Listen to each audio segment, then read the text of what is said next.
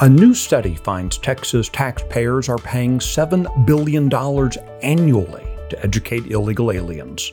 Today is Thursday, November the 9th, 2023. Texas Scorecard presents the day's first news for the Lone Star State. The Texas Minute with your host, Michael Quinn Sullivan.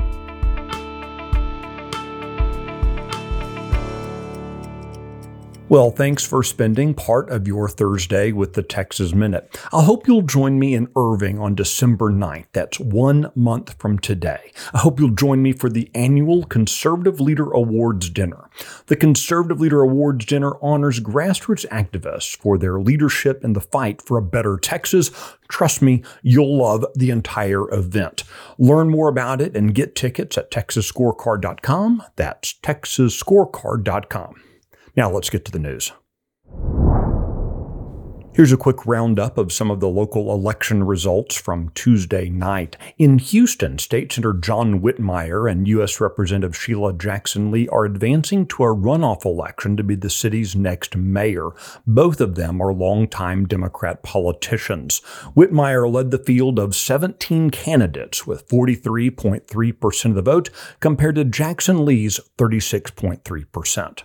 North of Houston, residents in the Cleveland Independent School District voted against the proposed $125 million debt program that would fund five major projects. The school district includes the controversial Colony Ridge housing development. Outside of the Metroplex, voters in the Prosper Independent School District rejected a proposal to build the state's most expensive high school football stadium. Those voters did agree to take on $4.5 billion in new spending for schools, technology, and a performing arts center. Well, speaking of elections, Tarrant County's Republican Party chairman said an error in a new state law may put the county's 2024 primary election at risk. Legislation passed earlier this year was designed to give counties with a population of 1.2 million or less the ability to combine election precincts so as to serve 10,000 voters, which was an increase from 5,000 voters. But according to Tarrant County GOP Chairman Beau French, the law appears to have inadvertently struck a provision in the existing law that applied to all counties and allowed a political party conducting a primary election to combine precincts to avoid unreasonable expenditures. As a result, Tarrant County could be required to set up approximately 400 election day polling locations for the primary. Mr. French wants Governor Greg Abbott to expand the special session agenda to include legislation fixing the issue. Otherwise, French said the party may be forced to either sue the state or simply defy the law.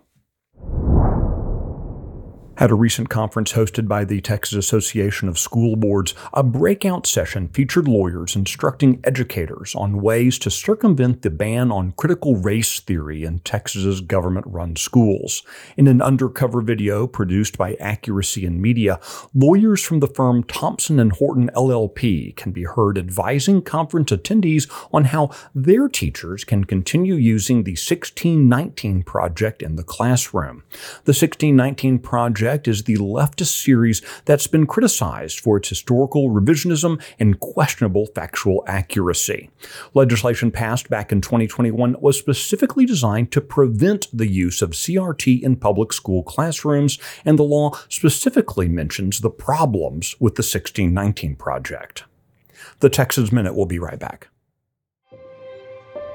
The media has an agenda, and having seen behind the curtain, I can tell you it's not what's in your best interests. That's why I started the Salcedo Storm podcast every weekday. Real talk for real Texans. The Salcedo Storm podcast, available wherever you get your podcasts. According to a study from the Huffines Liberty Foundation, the cost to Texas taxpayers of educating illegal aliens exceeds $7 billion per year. The report was authored by Don Huffines and Bill Peacock. It takes aim at education related handouts from the state to illegal aliens. Among other things, they propose eliminating the in state tuition for illegal aliens in Texas universities. They also recommend placing a moratorium on the enrollment of illegal aliens aliens in public schools until such time as the U.S. government reimburses the costs. They also want the state to require a proof of citizenship status for students and parents of students. You can check out the details of this story and the others mentioned today, as well as find the latest news and commentary at TexasScorecard.com. These articles were originally reported by Valerie Munoz, Soli Rice, Emily Medeiros, Erin Anderson, and Brandon Waltens. Today's Texas Minute was produced in the 1836 studios by Walker York. Don't forget to get your tickets to the Conservative Leader Awards dinner at TexasScorecard.com. I look forward to seeing you there. Have a great day. Thanks for listening to the first news of the day for the Lone Star State. This has been the Texas Minute with your host, Michael Quinn Sullivan.